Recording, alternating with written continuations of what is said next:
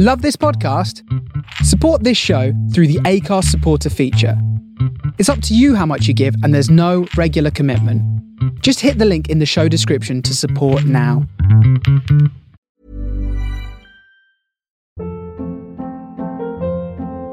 Hold up. What was that? Boring. No flavor. That was as bad as those leftovers you ate all week. Keke Palmer here, and it's time to say hello to something fresh and guilt-free. Hello Fresh. Jazz up dinner with pecan-crusted chicken or garlic butter shrimp scampi. Now that's music to my mouth. Hello Fresh. Let's get this dinner party started. Discover all the delicious possibilities at hellofresh.com. One size fits all seems like a good idea for clothes until you try them on. Same goes for healthcare. That's why United Healthcare offers flexible, budget friendly coverage for medical, vision, dental, and more. Learn more at uhone.com.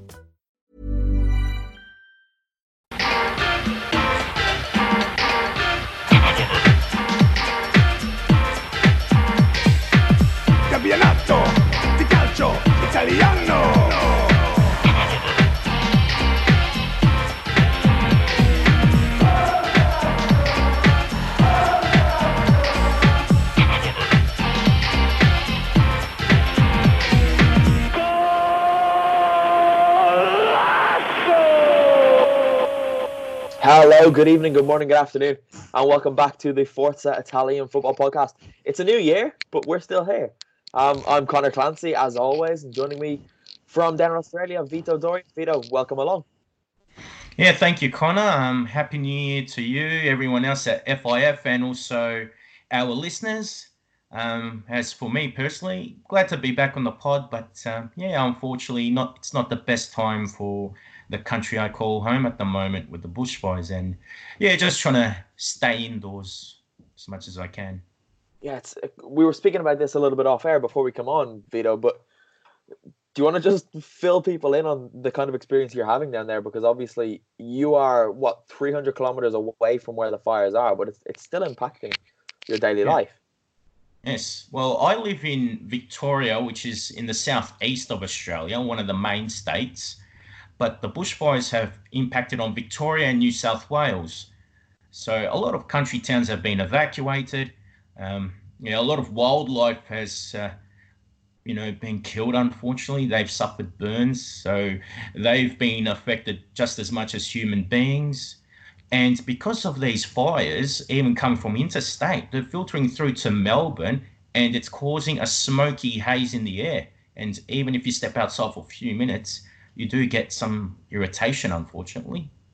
It is absolutely horrendous to see what's going on down there. Um, I think I saw something like a billion animals have been killed, which is a phenomenal number. And then, as I said to you off air, comparing it to the size of the area affected to the size of the country I'm from in Ireland, and it's basically the same size as the entirety of the island. But um, there's a lot of fundraising going on, obviously. So I, I would encourage anyone that's listening to this to to donate what you can afford to to all of the the relief efforts happening down there. But um, we're here for a reason, Vito, and that is to talk about Serie A because it's back in 2020 and it's back with a bit of a bang. There were some big results this weekend. Only one of the games didn't see any goals scored.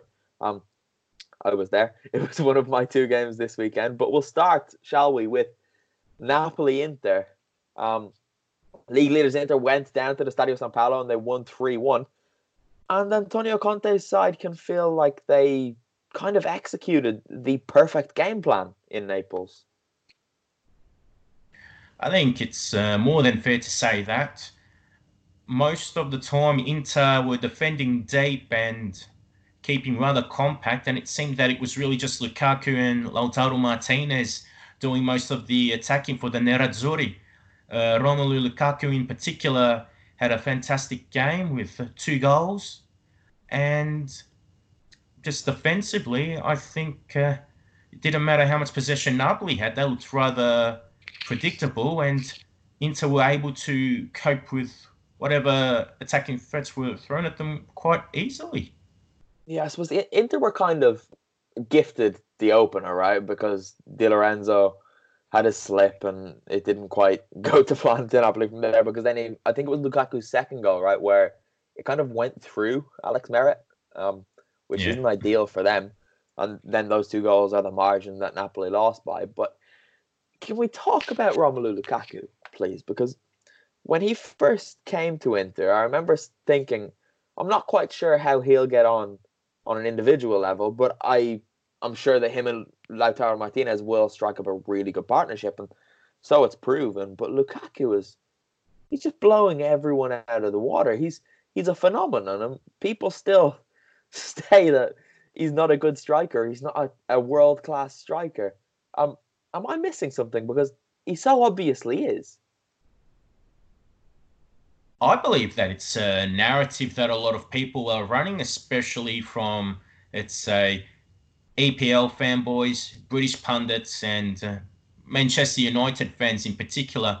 I think with Red Devils supporters, they would really feel aggrieved because he was rather disappointing at their club, but I think he was also made a huge scapegoat as well. Then, of course, there's that other narrative where he's not a big game player. So it's a stigma that's been placed on him for quite some time. Otherwise, he's a rather consistent striker when he's utilised properly, and he's shown that in Inter so far. It just brings back memories of, you know, his performances for Belgium, what he did at both uh, West Bromwich Albion and Everton. So the talent's definitely there. He's got the pace and the strength, and although he does come across come across as awkward in his movement, he is a player that still knows how to find the back of the nets. And for a player like him, that's what truly matters most.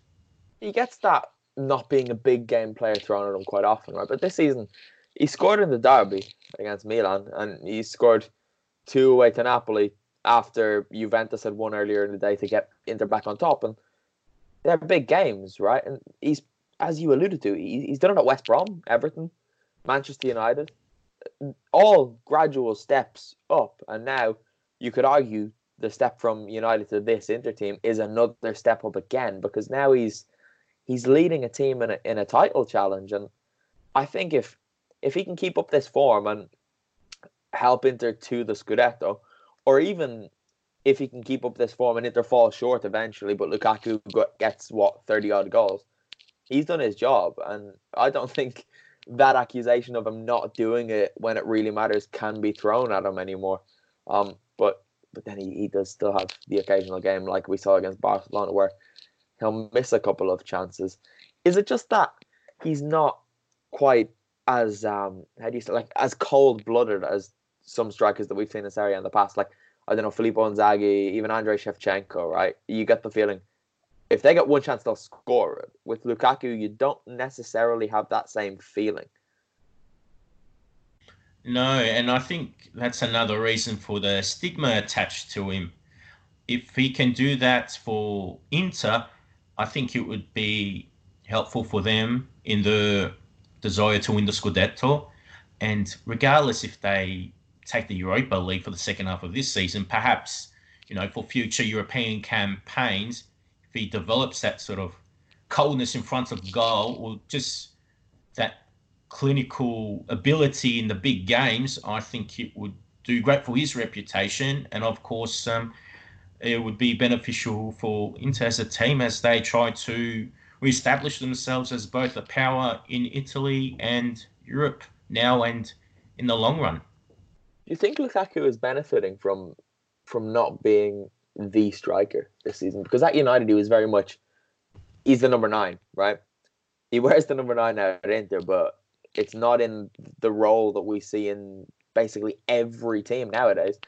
He's playing in a, a strike partnership, which is not a very common thing anymore. I know some other teams are trying to play a variation of 4 4 2 this season around Europe, but Inter's strike partnership is something that I'm trying to think about now, but I don't think there's another example of it in Europe's top five leagues at, at the very, very top level. Not uh, not so much these days. Uh, strike duos seem to be a thing of the 90s and 2000s. Recently, especially throughout the 2010s, we saw a lot of usage of 4-2-3-1 and the 4-3-3 formation. So the need for two strikers, regardless if they're true centre forwards or they are the more mobile types, uh, they seem to be more or less a rarity. In Italy, though, uh, uh, striking duos are not necessarily the norm, but they're more common than in other football nations. Conte, in particular, has been fond of the 3 5 2 in recent years or throughout his career at big clubs. So, it, in a way, it makes sense for him to use two strikers. And I think that having this uh, formation takes pressure off him and it makes it harder for opposition defenders as well. We don't always look ahead to games coming up, but next weekend Inter play Atalanta at home, and they'll be without Nicolo Barella and who's the other one missing? Milan Skriniar. Atalanta scored five goals again today. Um, today being Monday, they beat Parma, meaning they ended 2019 with a 5 0 win over AC Milan, and they started 2020 with a 5 0 win over Parma. Should Inter be fearful of this Atalanta team because they score goals for fun? What is they've got 46 in Serie A this season in 18 games? I mean, that's phenomenal. Well, with Inter, they are a very strong team defensively. So I expect them to put up more of a fight and more than anything, just have better organisation than both AC Milan and Parma. Uh, but that being said, there have been a couple games where we have seen the Inter of old, more so in the European fixtures, where they have squandered leads or they have not been able to build upon leads. So if there's uh, one team that's going to punish Inter for any complacency if they've got a lead, it's Atalanta. I wouldn't be surprised if Atalanta concede early against Inter and they make some silly lapses. But Atalanta, one of those teams in Italy that genuinely play for the full 90 minutes. So even if Inter get a one or two goal lead, Atalanta will stick to their guns, persist with their philosophy, and they might be able to nick a few goals themselves. And if uh, they pull off a stunning comeback win, um, the way this Atalanta team plays, it shouldn't be a surprise. So, yeah, I don't expect uh, Inter to have it too easy. But even if Atalanta might have an initial false sense of security, I'm sure they can turn things around even when things might seem the bleakest. Yeah, this is a game that it's it's next Saturday night's game, European time, quarter to nine. Um, whatever you're doing next Saturday night, cancel it. Watch this game because it's gonna be fun.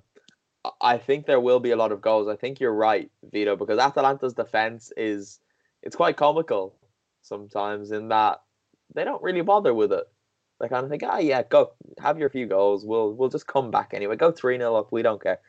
And uh, I wouldn't be too surprised if Inter raced into an early lead. Um, maybe went in at halftime two or three 0 up, and then things went a bit crazy in the second half. But I'm probably putting a curse on it now, so sorry. But I definitely think there are going to be goals in that game. Um, so if you don't watch it and there are goals, don't say I didn't warn you the FIF pod tried to help you enjoy your Saturday evening. So if you don't take our advice and you lose out, it's, it's your own problem, I guess. But speaking of Atalanta, they, they beat Parma 5 0. And there, there wasn't a bad goal in this game. Alejandro Gomez opened the scoring with another incredible strike, this time with his left, showing that it doesn't matter what foot you show him onto, he'll pick out the top corner. Um, Remo Freuler exchanged a nice little one-two with Gomez for the second. Robin Gosens played a game of keepy uppies with a loose ball before smacking it in, and then, and then well, Josip Ilicic, oh my god, that volley he scored is one of the most satisfying goals you'll see. He was inside the box, right? So it's maybe not as eye grabbing or as attention grabbing as it might have been, but it was like a, a rocket. It just went boom into the top corner, and that would have just carried on probably all the way back to Parma had it not hit the net. And Atalanta, you just run out of superlatives for them. Absolutely, uh, the way they've been playing uh, this year, you know, just like other years, they really know how to put teams to the sword, and uh, unfortunately for Parma, they were the latest unlucky victims. Gomez is one of those players that you know we've said so much about already. He just he just bosses the game. He runs a lot of things offensively, but there's just so much confidence with the rest of the team on the ball. Uh, Papu Gomez did score that stunning goal, and then of course Ilicic to sum things up. Yeah, just two lovely goals. The volley you just mentioned, and then he just strides in and elegantly wiggles through those defenders for the fifth. He's just one of those mercurial talents that he can be frustrating when he's an off an off day, but on his good days, you just want to appreciate the moment and just see and look at you know this guy when he's on form is a delight to watch, and that's what he was. You got to point out that this is against Parma too. Um, I know it's quite excuse me. It's quite easy to say, "Oh, look, Parma or Parma," right? They're they're a middling Serie A side, but before this game, they had only conceded 20 goals in Serie A. Um, put that into perspective, Juve and Lazio have only conceded 17. Uh, Roma have conceded 19. So it's a pretty good defensive record. And then they go to Bergamo and get blown away like that. It's nothing new from Atalanta either, right? They scored five against Milan, seven against Udinese. Last season they got four against Inter, three against Juve in the Coppa. Um, they score goals, and we're not going to go on about them because we do it a lot. But uh, uh just again, that midfield too excuse me again, of Remo Freuler and Marten de Roon, So important. Um, Freuler got his goal today to get it recognised, but this was a, a team, right? Uh, they've scored 48 goals this season, sorry. And they've done that without Duvan Zapata. He came back today, just in time for the second half of the season, just in time for Inter, just in time for the, the Champions League last 16. And are they going to score even more goals now that he's back? I think it's a more than distinct possibility. The way the way he played last season was outstanding, and Atalanta have coped amazingly well without him. There have been a few slip ups, most of them in the Champions League, but I think in Serie A they've been able to stick with their way of playing. It's worked. Uh, they haven't been troubled with the lack of Zapata because uh, Luis Muriel, he's the other natural striker, and he's not always used. Musa Barrow could be going. So to do well with without Zapata is a big bonus for them. And uh, with Zapata back, if we can regain match fitness soon, they're going to be an even more terrifying proposition for opposing defences. Yeah, absolutely. Um, Juventus beat Cagliari 4 0. Cristiano Ronaldo started the new year with a hat trick, his first hat trick since coming to Serie A, which was quite an interesting stat. But Gonzalo Higuain got the other. Um, Cagliari's bubble, it's it's starting to burst, isn't it? Because they lost to Udinese before Christmas. Um, they had lost, was it the week before that as well? Um, and then lost, lost to Juve. Yeah, three three defeats in a row. The the wheels are coming off a little bit there. Maybe we got a little bit too excited a touch too soon. I suppose so. They were impressive, excuse me, while it lasted. But in the last three games, they have played Juventus in Turin and they played against Lazio, who've actually been surprisingly grinding out some wins this year. So uh, those two particular sides, they're not easy opposition for any team to come up against at the moment. The concerning one is losing to Udinese, and uh, Udinese they managed to get a win against uh, Lecce this week, but uh, they're a team Udinese that I don't uh, fear too much. So for Cagliari to lose to them after such an impressive uh, start to the season, I think that's quite concerning. Yeah, and Cagliari were very, very poor in Udine that day. I was up there for what was a dreadful day in terms of weather and a dreadful performance from Cagliari. But Juve under Sarri, we're almost halfway through the season. They're still joint top with Inter, both on 45 points. Um, if the season ended today, Juve will be crowned champions because of the head-to-head rule, but because that doesn't come into play until the sides have played each other twice, Inter are top on goal difference, but really, they're kind of not. It's a strange little quirk in Serie A. But have you been impressed by Juve this season? Because we we always sit here and say, "Oh, Juve are boring. Juve aren't impressive. Juve do nothing." but they're doing things a little bit differently this year, and it's still going quite well for them. I still think that with Juve under Sarri, there's still a work in progress. But the difference, at least this is just a matter of feelings and stuff. I just believe that over time they will play that good football, so they will get the points and the victories, and also add the style on top of that. Uh, one of the things is that Sarri is a man who will stick to his guns and stick to his football philosophy, whereas Allegri, although he played his teams played some excellent football at Cagliari 10 years ago. Uh, his Milan teams were just built to win, and at Juventus, it was the same sort of thing. The result was what really mattered. So uh, I think with Sarri, he'll try and get his point across, try to do things his way. And I think with the personnel that he's utilizing, we will probably see that style come out a little bit more. Uh, more than anything, yeah, it's time and also at the end of the day, I think the players to really make his system and his uh, football I- ideology work properly. You know, I don't know if you've been paying attention that closely, but have you seen that Zlatan Ibrahimovic is back in Serie A?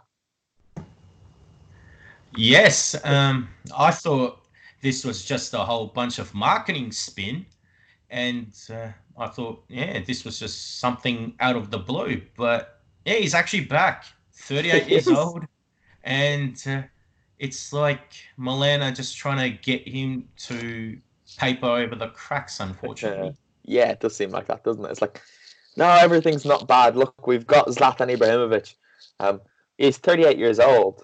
So I went along to the San Siro today because I didn't quite believe that he was back, but I saw him play. He came on for his his second debut, and Milan immediately resorted to playing a game of find Zlatan, um, which kind of shows how shot for ideas they are because it usually goes, we'll try a Suso. Suso, you cut in onto your left, and if that doesn't work, we'll we'll take some shots from really far out, and if that doesn't work, we'll see if Theo Hernandez can find space on the left. And they've got a fourth plan now, which is just to boot the ball into the big, tall striker. It's not great. I should say they played Sampdoria today and they drew nil nil, and they they'll feel they should have won this, but Samp can also feel they should have won this. So I think a draw is probably a fair result. And given how poor Samp were at the start of the season, does that say a lot about this Milan team? I think it does too. They ended the last decade with that heavy humiliation against uh, Atalanta, then to start the new year at home against uh, disappointing Sampdoria side based on the season so far. But uh, the Blucerchiati, they managed to get a draw. Uh, Ranieri, once again, is helped create a more resolute team. Um, Julian uh, Chabot, he had a great game in defence, got a lot of plaudits for his oh, performance. was it on Suso? Suso was just yeah. about to chip um, Audero, and that tackle, oh my god, that was amazing. I was nearly celebrating that in the press box yeah. just because I love a last ditch tackle like that. Oh yeah, he was fantastic today. Well, that particular tackle, I, you know, might be my bias, but at the same time, I don't think I've been that impressed with a tackle in quite a long time. I know that Suso is a very erratic and enigmatic footballer, but just calling the moment for its merits, I think uh, Chabot deserves praise for that. Completely agree. Um, completely agree. The San Siro went crazy when he did that tackle as well because they just assumed it was going to be a penalty, and then when it wasn't, they feud, um, which was quite entertaining to watch. But Samp were forced into two substitutes in the first half, right? So was it? I can't remember. Jankto came on and then had to go back off because there were two injuries, and Milan still couldn't get the better of them, which is quite damning. Oh, it's very concerning from a Rossoneri perspective when a team like Samp is near the relegation zone, they've been forced into changes because of injuries, and they still get away with a draw. Um, yeah, it's uh, it's very yeah scary to think for Rossoneri fans. Uh, it's already been a tough time for them, and uh, I think they've joined the bandwagon of uh, people that are you know, either against the FIF or they got agenda against you on Twitter, Connor. Uh, yeah, um, Milan fans don't like me too much. Nah, they don't. don't actually know why. Because when I think about it, it stems back to, well, it's been going on for a couple of years, but it it came to a bit of a head recently when they beat Bologna, and I said that they were poor because they weren't very good, and they beat Bologna three two. And then people were like, how can you say that they were poor? They beat Bologna, and I think it was the week before. Uh, Hernandez got that really, really jammy goal at Parma where the ball bounced around the box and just fell at his feet, and he scored. And I said, Milan were poor, and the Milan fans didn't like that too much. And then when Atalanta beat them 5 0, I kind of found it amusing, as you might expect. And oh, they didn't take that too kindly either. But no, I, I don't have a problem with Milan necessarily. It's just some of their fans are quite irritating. But yeah, continue. Ultimately, everything. I'm a firm believer in calling a spade a spade. Uh, no, it might be nice to see Milan rise up to the top again and create new memories because they have been a powerhouse in Ital- powerhouse in Italian football.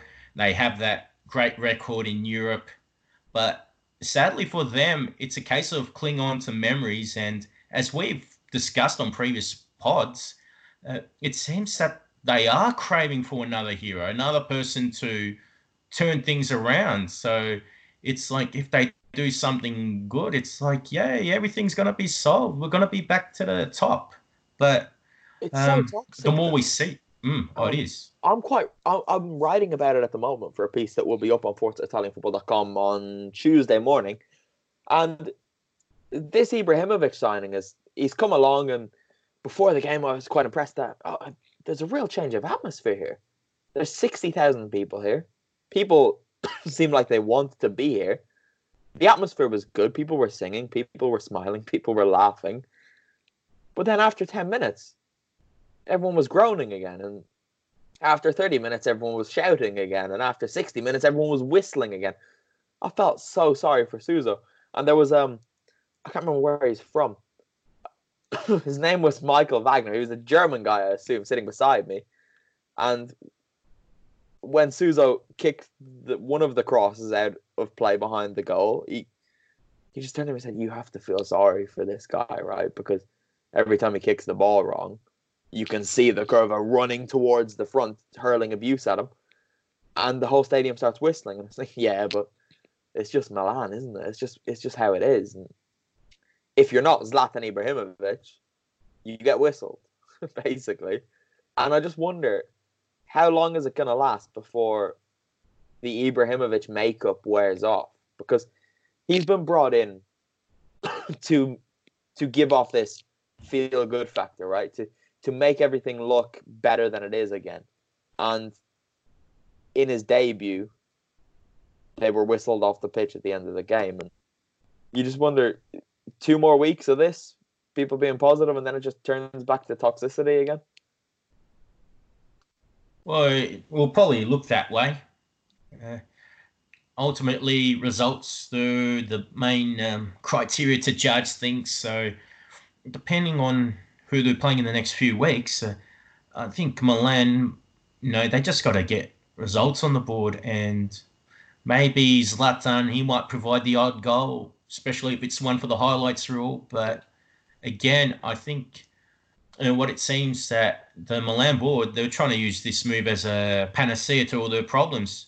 Uh, as Zlatan, he might look good in front of the cameras. He might say some funny things in front of the press, and like I said, he might be able to score that spectacular goal here and there. But even if Milan do manage to rise up the table, uh, there are still plenty of other problems on the field and off the field that need to be addressed, and they haven't been addressed accordingly.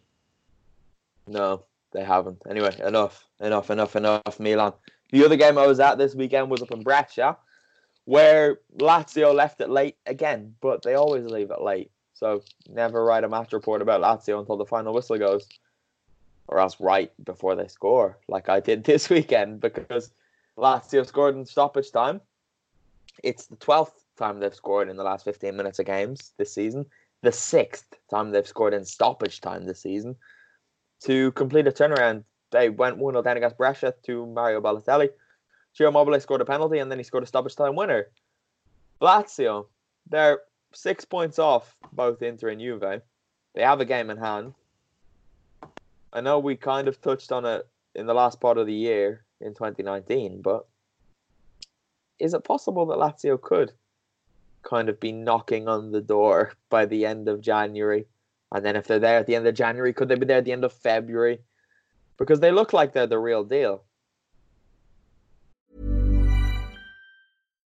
If you're looking for plump lips that last, you need to know about Juvederm lip fillers. With Juvederm Volbella XC and Juvederm Ultra XC, your lip look, whether it's subtle or bold, can last up to one full year with optimal treatment and no additional maintenance. Find a licensed specialist and see if it's right for you at juvederm.com today. That's J U V E D E R M.com. Add fullness to lips in adults over 21 with Juvederm Volbella XC or Juvederm Ultra XC. Do not use if you have severe allergies or a history of severe allergic reactions, or if you're allergic to lidocaine or the proteins used in Juvederm. Tell your doctor if you have a history of scarring or taking medicines that decrease the body's immune response or that can prolong bleeding. Common side effects include injection site redness, swelling, pain, tenderness, firmness, lumps, bumps, bruising, discoloration, or itching. As with all fillers, there's a rare risk of unintentional injection into a blood vessel, which can cause vision abnormalities, blindness, stroke, temporary scabs, or scarring. For full important safety information, visit juvederm.com. Hold up. What was that? Boring. No flavor. That was as bad as those leftovers you ate all week. Keke Palmer here, and it's time to say hello to something fresh and guilt-free. Hello Fresh. Jazz up dinner with pecan-crusted chicken or garlic butter shrimp scampi. Now that's music to my mouth. Hello Fresh. Let's get this dinner party started. Discover all the delicious possibilities at hellofresh.com. I'm Sandra, and I'm just the professional your small business was looking for. But you didn't hire me because you didn't use LinkedIn jobs. LinkedIn has professionals you can't find anywhere else, including those who aren't actively looking for a new job but might be open to the perfect role, like me.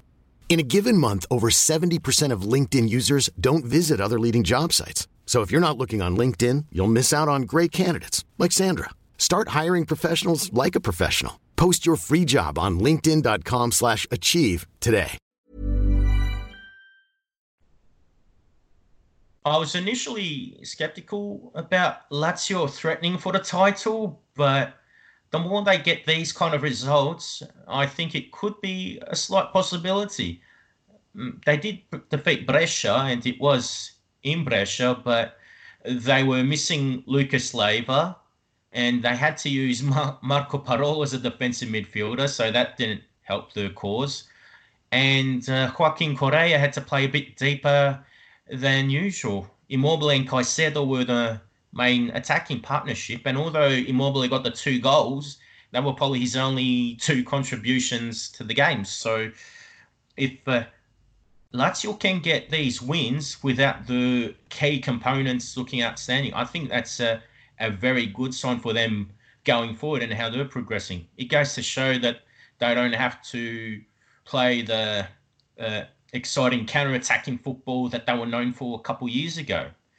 And another player that was missing for them too, actually, was Luis Alberto. So Leiva and Alberto missing, and they still get a win. I think uh, Lazio fans can be happy with that. And also Simone Inzaghi as a coach, that he doesn't have to worry too much if a key player is missing.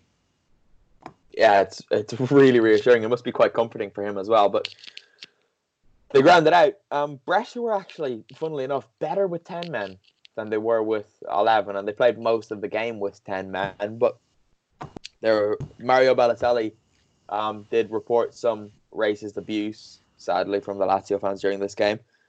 It seemed to happen on a couple of occasions. Ha- having been there, there were a couple of instances that were quite curious because Balotelli was being booed and whistled from kickoff by the Lazio fans, and I made the point of saying on Twitter, they're only whistling him. They they weren't doing it to any other Brescia player. Um, and there were a couple of times where it seemed as though there were some monkey chants coming from the Lazio end, but the Brescia fans responded every time by just whistling really loudly, so it was hard to identify what was going on. But there were a couple of occasions where it really did sound like a minority of the away fans were engaging in monkey chants.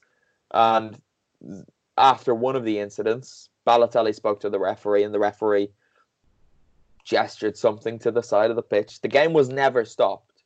I've seen a few people reporting that the game was temporarily stopped. That's completely false. It, it wasn't stopped whatsoever, but the announcement was made. Um, discriminatory chants won't be tolerated. Blah blah blah blah. And what worries me is after this, you see if you go onto any of the stories that have reported the the alleged racist abuse, you see Lazio fans, the same few Lazio fans, I should say, um, responding to the story saying there was no racism, there was no racism, there was no racism. I mean, there was. I heard it. Balotelli heard it. Balotelli reported it to the referee. Uh, I'm absolutely sick of this because it happened to me in in Florence earlier this season, where funnily enough, Fiorentina against Lazio, a few Fiorentina fans did monkey noises. I tweeted it and people said, "You you're lying. There's, there's no racism." And we, we're also seeing it in England, right, with Anthony Rudiger, who reported racist abuse away to Spurs. Um, an investigation has been carried out, inconclusive. So they said they can't prove that there is racism.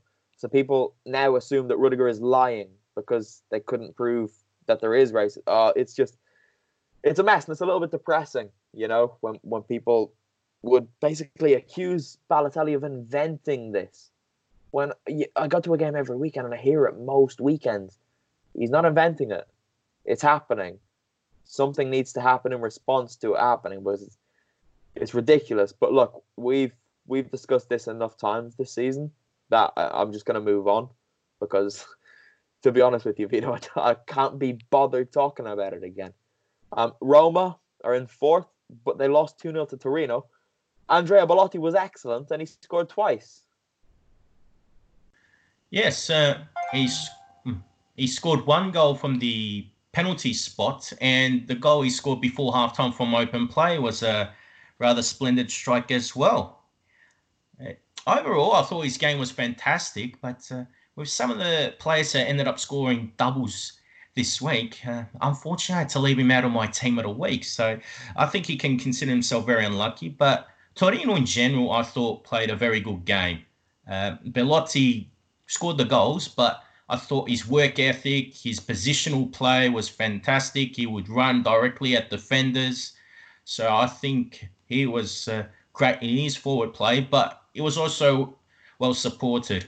Although Torino played on the counter attack and the focus was more or less to nullify Roma, I thought the way they brought the ball out of defence was very good. And uh, also, they did it without Cristian Ansaldi, who has been an important part of the attacking players or attacking movements this season.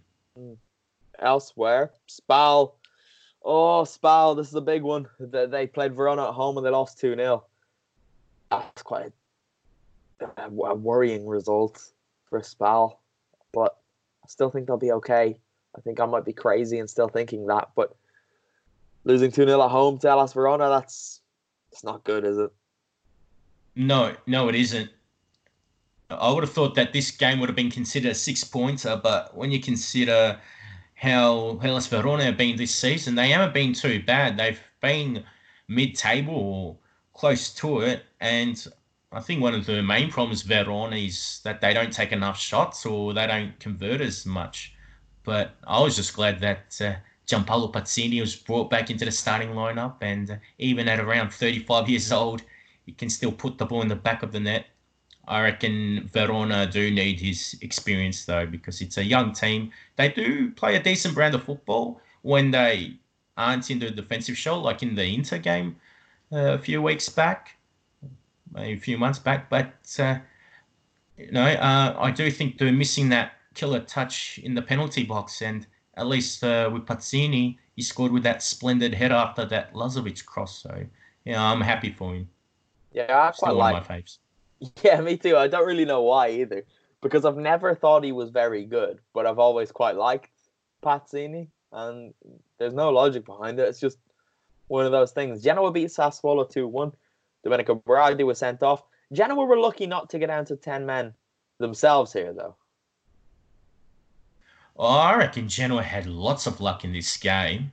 Uh, I think one of the most farcical decisions you could see this season was Genoa getting a penalty in the first place.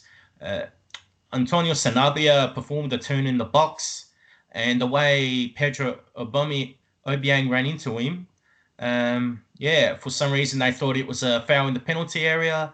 Um, the ref, in hindsight, was a fool to give the penalty, and I was surprised VAR was not consulted because if you look at all the different angles, it did not look like that Obiang had made a trip on Sanabria whatsoever. So they were very lucky in that regard.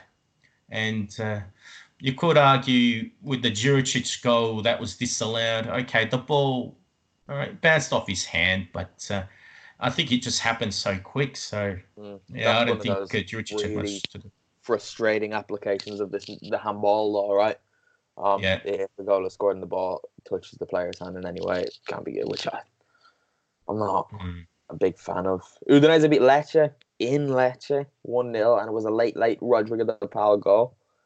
He's coming good. Two big goals in two games for them. And they're two big wins for Udinese as well, right? Because we all kind of expected them to be battling around the relegation zone. And while they're not exactly soaring, they are currently seven points clear of it.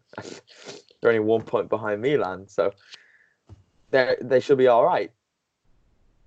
At this stage, it's looking pretty good for Udinese.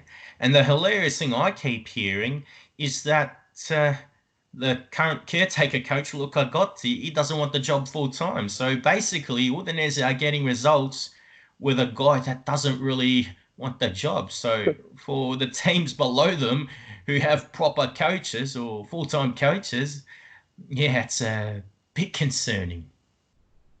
I just sorry, I'm just kind of amazed that Udinese have one point fewer than Milan. That's that's unbelievable, but probably not that unbelievable given how poor Milan have been all season. But look, uh, we're going to end it there because I'm struggling to speak for more than 30 seconds without coughing into the microphone. We've gotten through it all. Is there anything you want to add that I've missed out on, Vito? Uh, probably two things. We managed to talk about uh, Parma, Atalanta, and Juventus, and uh, we didn't talk about Dejan Kulusevski signing for ah, Juventus. Ah, good, good. Thank you. Um, no, we didn't talk about that, and I'm I, I was devastated when I heard this news. I was still back at home, and I had a little bit of a tantrum, and no one could quite understand why, because no one cares about Parma and a 19 year old who's on loan from Atalanta. But I, I thought he was just going to leave and go straight to Juve, but no, he's staying in Parma until the end of the season, thankfully. Um, but it's a strange move at this point of his career. He's going for 35 million euro plus plus add-ons, plus bonuses and all that. So big profit for Atalanta again.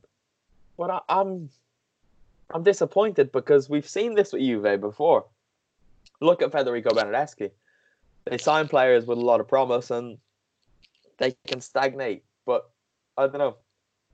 It obviously I'm not a scout, right? So I don't know how to judge players and how they might develop and stuff. But from everything I've seen from Kulusevski this season, if he's managed correctly, he will be an elite player, like a really, really elite player because he's got everything. He's I compared him to Kevin De Bruyne. I think it might have been on the podcast or it might have been on his tweet. I can't remember, but I've been talking about him every week this season, and it's a little bit disappointing that he's going to go to Juve and probably not play all that much. But there you go. What are your hmm. thoughts on it? For me, I think it's uh, more or less an incentive for for Juve to probably sell Bernardeschi at the end of the season because I don't think he's really been that impressive to really justify a starting berth in that Juventus team. And in the last month in particular, he's not featured as much. So I think his Juve career will eventually be cut short. And Douglas Costa is also a player that doesn't play a lot because of the injuries he's had. So if he was fitter, you'd think he'd be utilisable. But um, unfortunately, he can't get a proper crack at it. So I think, well, things are going good for Kulusevski. If he can maintain it, uh, this form, I think, yeah, maybe at Juve he might do well there. And a coach like Sarri, I think, would be ideal for his development because of his skill set and also the football that Sarri wants to play. If Juve still had Allegri, I think it'd be a definite no-no because he hasn't really developed play since his Cagliari days. Mm. Well, he Kulusevski, while he was still, I think it was while he was still at Parma, spoke about how he liked playing this one and two touch football.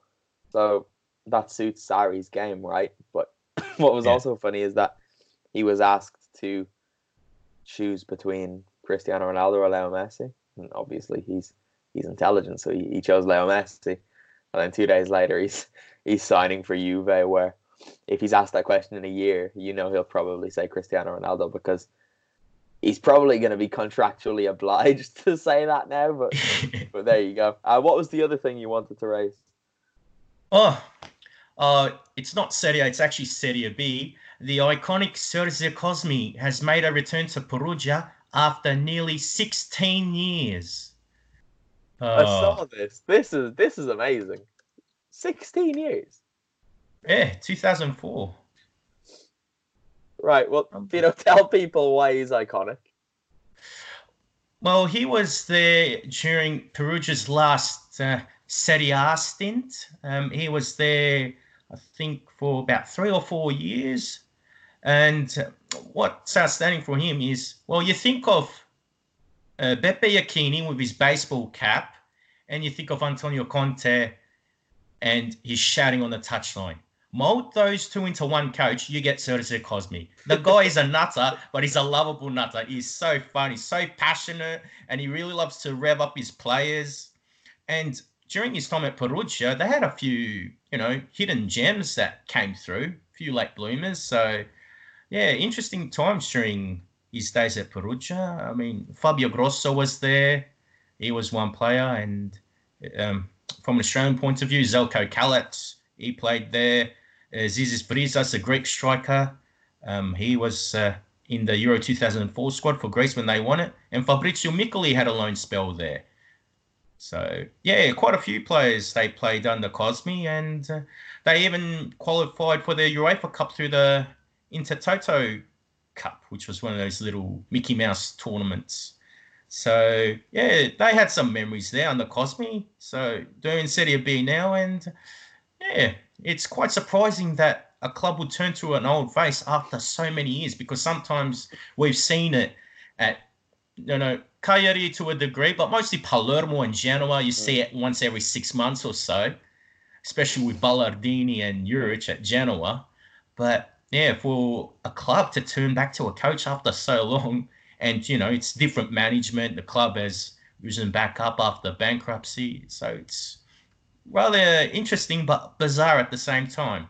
Yeah, it is, and they're they're actually really real possibilities of getting into the playoff places as well because they are. They're eight on twenty seven points, and Virtus Entella are fourth on twenty nine points. So Serie B is doing its usual thing of being really really tight down there, except for at the top because Benevento are twelve points clear. Benevento are coming back they're coming back, and I'm very, very happy to see it. I might take a trip down there. You know, get down to Campania, have some pizza, a sfogliatella. It'll just be a great time. Taking an mm. Napoli game and a Benevento game in the same weekend. Be good. But anyway, that's us. Vito, we've made it through alone. Um, yes. Thank you very much for joining me.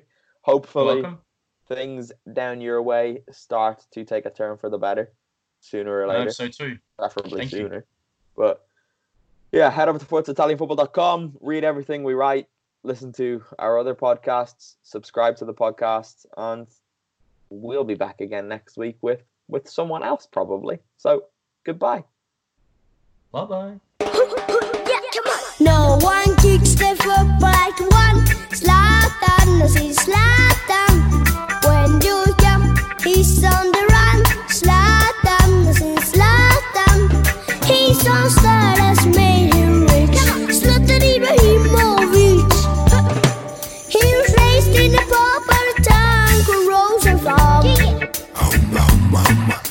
today's world.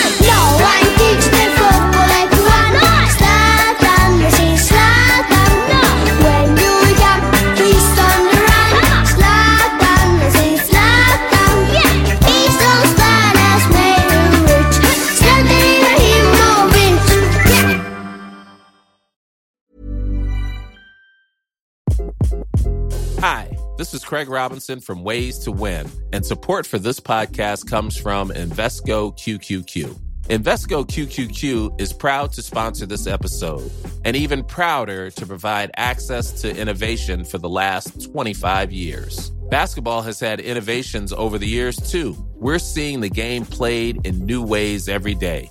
Learn more at Invesco.com slash QQQ. Let's rethink possibility. Invesco Distributors, Inc. Hold up. What was that? Boring. No flavor. That was as bad as those leftovers you ate all week. Keke Palmer here, and it's time to say hello to something fresh and guilt-free. Hello Fresh. Jazz up dinner with pecan-crusted chicken or garlic butter shrimp scampi. Now that's music to my mouth. Hello Fresh. Let's get this dinner party started. Discover all the delicious possibilities at hellofresh.com.